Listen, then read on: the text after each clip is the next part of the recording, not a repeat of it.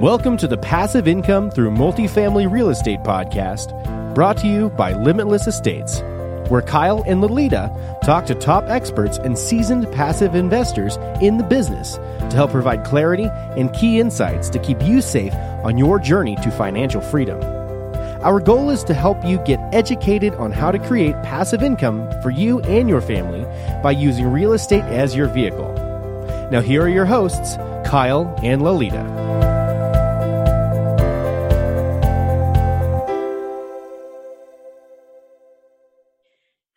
Everyone, and welcome to the Passive Income Through Multifamily Real Estate podcast. I'm your co host, Lolita, also joined by Kyle. Joining us today on the show, Gene Trowbridge. Gene, thanks for joining us today. How's it going? It's going great today. Thank you very much. Good. Well, here's a little bit about Gene. Gene is a California licensed attorney, real estate broker, and author. His book on real estate syndication, titled It's a Whole New Business, has sold over 4,000 copies. Gene has conducted a number of highly regarded intensive workshops for real estate syndicators, teaching them how to legally raise money from private investors. In addition, Gene and his partners provide securities offerings, documents, and advice for seeking to do Regulation D, 506 offerings, crowdfunding offerings, Regulation A offerings and public offerings. So that intro doesn't do you justice, Gene. So why don't you tell our listeners a little bit more about yourself and what you currently do? Well, I thought you did well. Thanks so much. I uh, appreciate that. Um, in a more folksy approach, I was I was a commercial real estate uh, broker, and then I became a syndicator. I really didn't know what I was doing when I started that. I came a syndicator and started buying properties with my friends. And then I went off really to uh, make a career in that.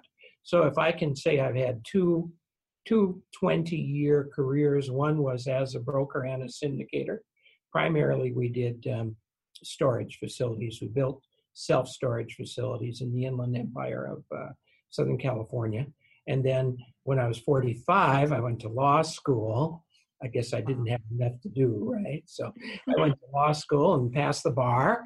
And so for the last uh, 25 years, I've been an attorney practicing in uh, in the real estate securities uh, securities area. Now we have a, a firm, and uh, Jillian Sidoti, my partner, uh, does a lot of Regulation A work, and the whole firm does uh, Regulation D work.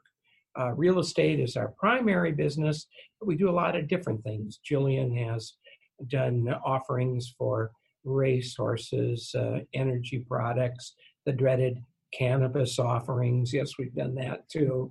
So uh, uh, it's uh, private placements. You know, private placements. It's a big business, and we're all over that business. Perfect. Thank you for sharing that. So people often get the term syndication and securities confused. Can you please explain the difference between them and what each is? Yes, I can. Uh, two different things. A syndication is just simply when people get together and pool their money. Um, GoFundMe is a syndication.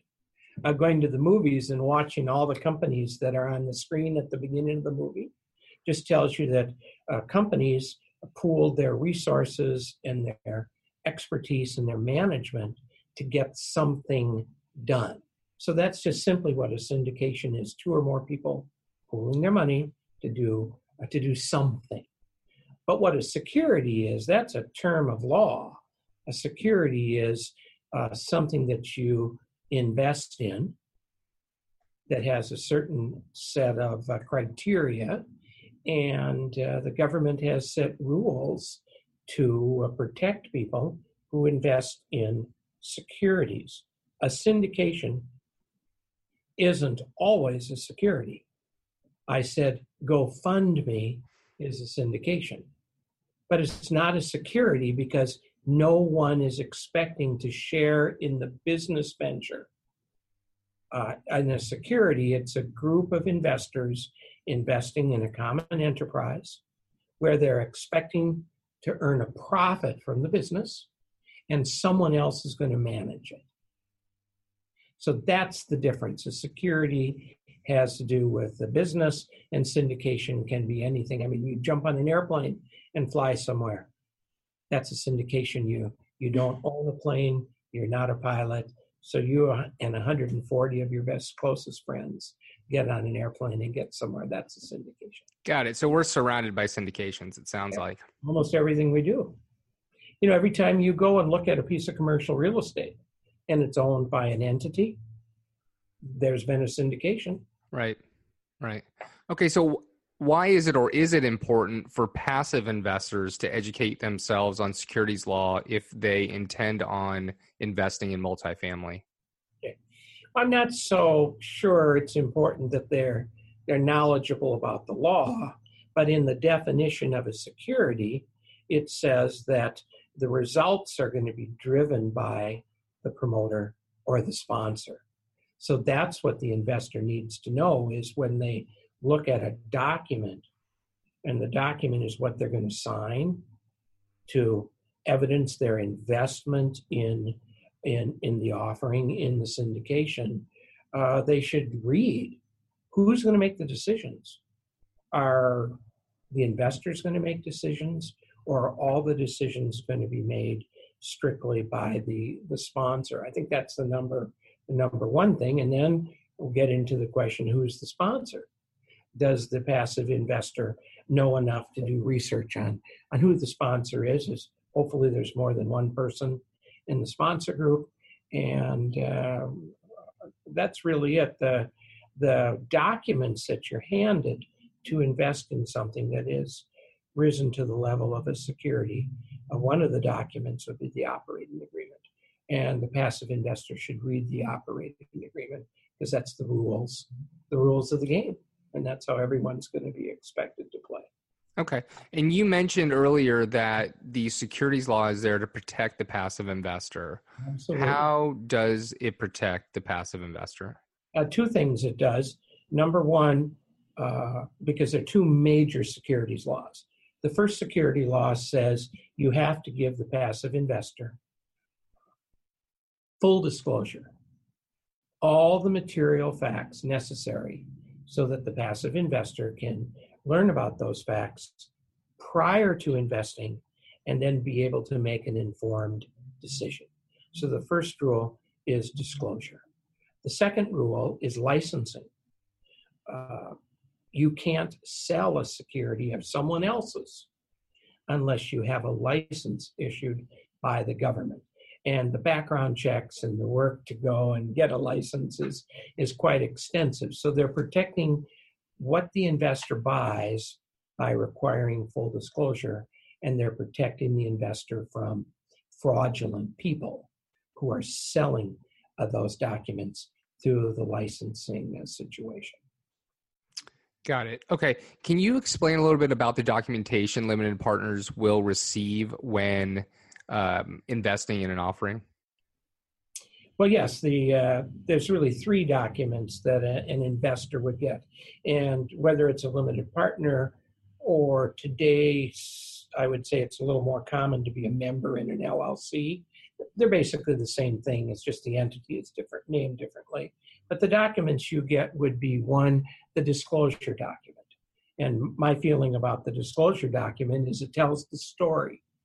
Some people call it the private placement memorandum, the PPM, but that's too broad a term because the PPM really encompasses all three documents, and the private placement memorandum is all three.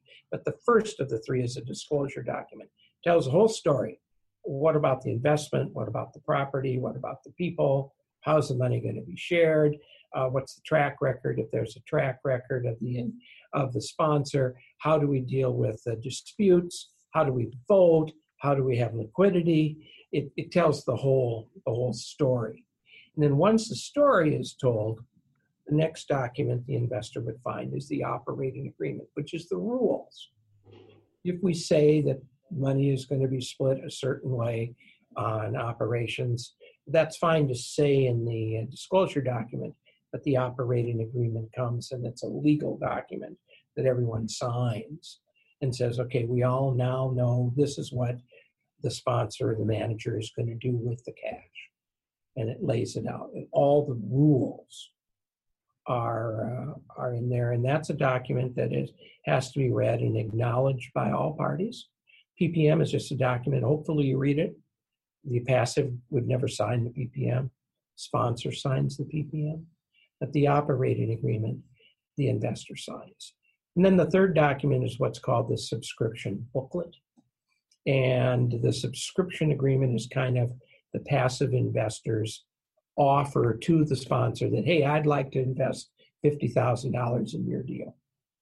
And then it goes through um, some more disclosures. Yes, I've read all the documents. And yes, I'm telling you I'm accredited. And yes, I'm telling you I'm sophisticated. And then in support of my offer to buy part of uh, the offering from the sponsor, I'm going to be asked, the passive is going to be asked to fill out a questionnaire. And the questionnaire is going to be backup for the statements I made in my offering that I'm accredited or I'm sophisticated, and it's going to uh, uh, give the sponsor more information about the investor so the sponsor can make a determination whether the investor is suitable for this particular particular offering. For example, if I'm 70 years old, if you were going to do an offering that had a 10 year hold, um, you'd want to question, and, and I was thinking about investing in my IRA, you'd want to question me, how am I going to be able to deal with the mandatory withdrawals in, in my IRA because this investment is illiquid. You're not going to get it from there. Right. Invest, Gene, don't invest all your money in this in this fund. If you have to invest all your money and you're not going to be able to make your withdrawals, then you're not suitable.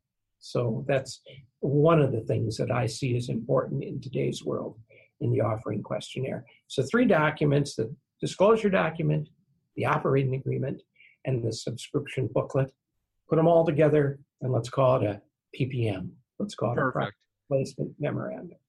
And this may seem obvious, but we do not want to give any money to the sponsor before reading or signing this document, correct? That's correct. And the sponsor doesn't want to take any money uh, before that because the operating agreement will say we've gone and we've opened a bank account. And the bank account is owned by the company. And we have uh, we've obtained a, a tax ID number you open a bank account, you're going to write your check to the bank account that's owned by the company, not to the sponsor, but to the company. Okay, so if someone is trying to collect money prior to giving those documents to you, then obviously that could be a red flag or probably is a red flag. It is a red flag as far as the passives go. And, and you know, I represent the sponsors, and if anyone is out there doing that, that's uh, that's very dangerous. The the securities laws, you know, are are it is a criminal statute. So if you're going to commingle, doesn't that sound like a bad word? If you're going to take Indeed. investors' money and put it in your own bank account, that's commingling. Well, you go to jail for that. Yep. Okay, so earlier I asked you about uh, LPs or limited partners. Can you explain the difference between an LP limited partner and a GP general partner? Yes. Uh, in a limited partnership, there have to be two members.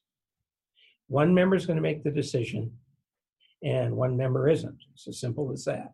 In a limited partnership, there's a general partner who makes all the all the decisions, and there's a limited partner who can't make any decisions.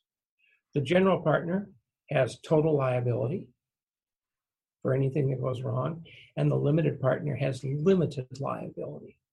So that's what's going on in a limited partnership. There's a general and there's a limited. In an LLC, in a limited liability company, you still have to have two people. One is called the managing member, and one is just simply called the member. And the difference between the two entities is really in a limited liability company, the manager, the managing member, even though they make all the decisions or can make all the decisions, has a limited liability. They're protected by the entity structure of an LLC, where they're not as a general partner. And in an LLC, we can allow the members to vote and take an active part in management without losing their liability protection. And the limited liability company is the newest of these two entities. And the reason it came about uh, in the early 80s is to facilitate capital formation by giving the, the boss liability protection and by giving the investors the ability to vote. So we will do, you know, 98 out of 100 offerings we do are limited liability companies today. Got it. So depending on the type of offering, some require an investor to be an accredited investor. Can you define accredited investor and also talk about um, other titles such as sophisticated? Sure, I can. Uh, and I'm actually prepared to read you the of sophisticated. I Is it is it that in depth? They're about 40 words. So Okay. uh, let's talk about what the issue is here. The issue is the security law is all about protecting investors, Okay. protecting the investors. And uh, the securities world can't protect everyone. They can't look at every offering. They can't look at every document. So when the uh, securities laws were formed, they created something called Regulation D. And Regulation D says, hey, there's a whole bunch of people out there that don't need our protection. They're rich, they're smart, they can read the documents themselves, they can ask their own question, and we don't need to protect them. So that's the private placement world that we're in. And somewhere along the line, they needed to come up with a definition of who is rich. Okay, so they created this definition. It really goes back to 1981. You're accredited, you're rich if your net worth is a million dollars or more, not including your personal residence. Or you're rich if your annual earnings as a, an individual uh, single filing taxpayer is $200,000 a year and has been for a couple years. And married filing jointly, $300,000 and has been for a couple years. So those are the people that the government said, we're not going to protect them because by definition, we decided they're rich and we probably think they're smart. Okay. So that's the rich and smart group of people. So real quick on that one, sorry to interrupt you. How long has that um, been in place? Has that been since 1981 that those numbers for an accredited Yes. investor has been in place? Yes. And that's one of the problem with those numbers. In 1981, a million dollars meant something. Right. Well, that's what I was just going to say. So, do you think that that will ever change, or is there a way that that could change? The Jobs Act uh, that came out in 13, 2013, looked into that, and the SEC took comments. And they decided initially all they're going to do is have it uh, have those numbers uh, every five years accelerate by inflation. Right. Okay. So you know it, it, it's it's minimal, minimal. So that is that is an issue. Yes, you hit it, you hit that. Now somewhere along the line they decided, well, there are a lot of other people who would like to invest who might not be accredited, and can we do something for them uh, other than have them only invest in fully registered, fully public offerings on the New York Stock Exchange? So they came up with this term and they added the term a sophisticated investor.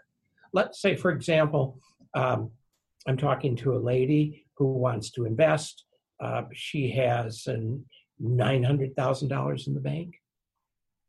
She uh, earns $195,000 a year. She's not accredited. What does she do? She does analysis for real estate investment trusts on Wall Street Hmm. every day. But she can't invest because she's not accredited. So they came up with the category of sophisticated. And everyone asked that question Can you define sophisticated? Well, no, I can't, but they did. Okay. Perfect.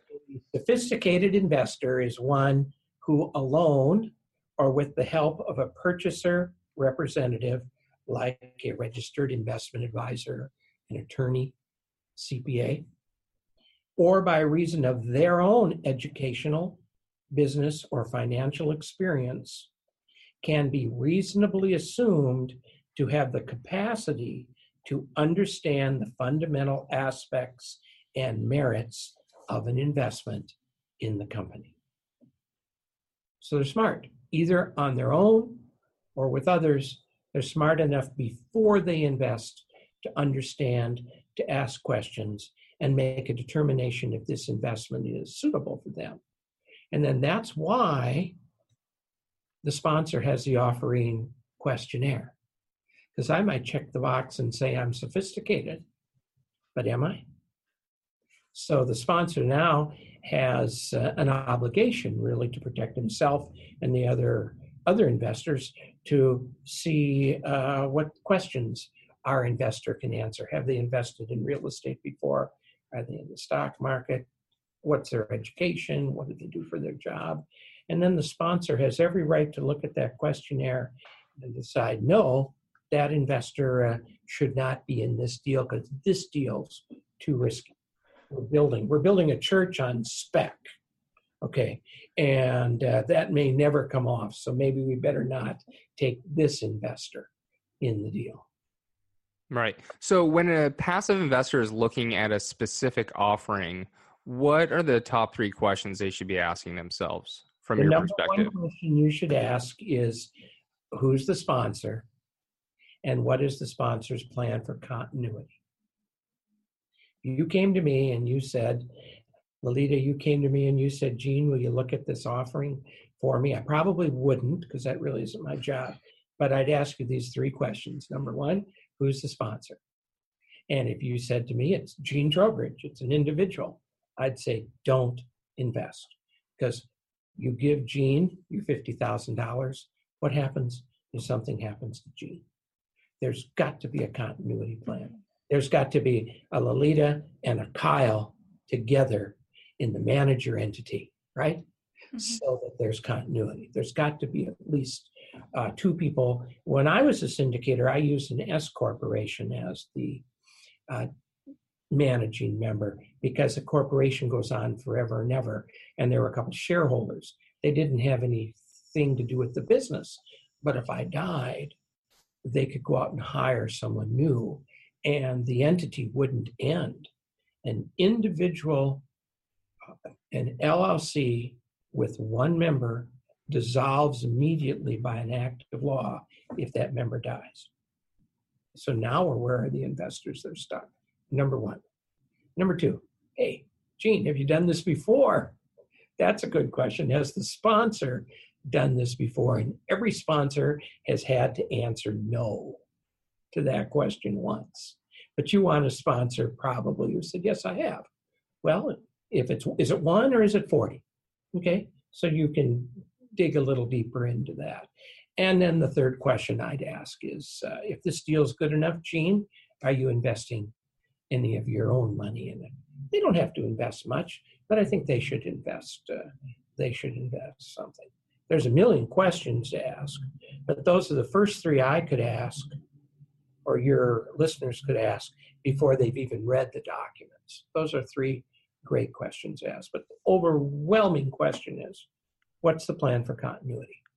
The fourth question is Will there be a plan for my liquidity? If I'm going to invest as a passive, will your documents have a plan that if I need, I can get my money out? And, and they'd have to they'd have to know their documents well enough to answer that, yes or no. Got it. And so going back to number one, what if you do go with a single individual sponsor, he pa- he or she passes away? Is there any thing that you can do to protect yourself at that point? No. It, it just no, because if that person is the manager as an individual and the manager's gone, the documents probably say that the manager can sign the loan documents, the manager can write checks. You know, it's all. Uh, so then, is the only option foreclosure on the property? Uh, there wouldn't necessarily be a foreclosure on the property. Uh, now we're talking about what does the lender think if there's no manager anymore who signed on the mortgage. That could be the right for the lender to foreclose. But I, I'm painting a grayer picture than it probably is. There should be something in the document that the investors can replace the manager for cause. And one of the things for cause would be if the manager's dead, the manager disappeared. So then who's going to do that? Who is going to Right. how are you going to pay them? Uh, And I have been the replacement manager in, in six different funds over the years, and only one was there a, a death. There's been divorces, there's been bankruptcies, there's been flat out disappearances. Uh, one sponsor hit his head skiing and came out a quadriplegic.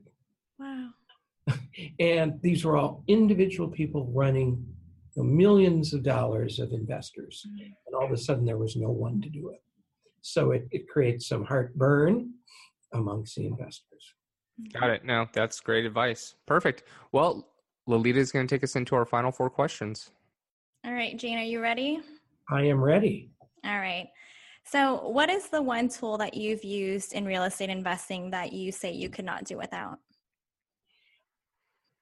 The tool is my education in the financial world. Um, I came out of school as an accounting uh, major, out of college as an accounting major, and then I went off relatively quickly into the world of commercial real estate and took CCIM classes and uh, certified commercial investment member classes offered by the NAR. And uh, I took those classes. I became an instructor, and I just finished my 40th year as a senior instructor with CCIM. And that was the one tool that uh, really did it. I, I learned all the basics, and then I was forced to keep up with my education through all these years. So that was the number, the number one, uh, the number one tool. Great. Can you tell us a story about your biggest mistake in real in real estate investing and what is the main takeaway for our listeners? My biggest mistake would would be based on the fact that I was a sponsor. I was offering deals. the mistake turned out to be that I thought I always had to have a deal. Always had to have a deal on the street. I was selling my offerings to the stock brokerage community, through the registered investment advisors, certified financial planners, and stockbrokers.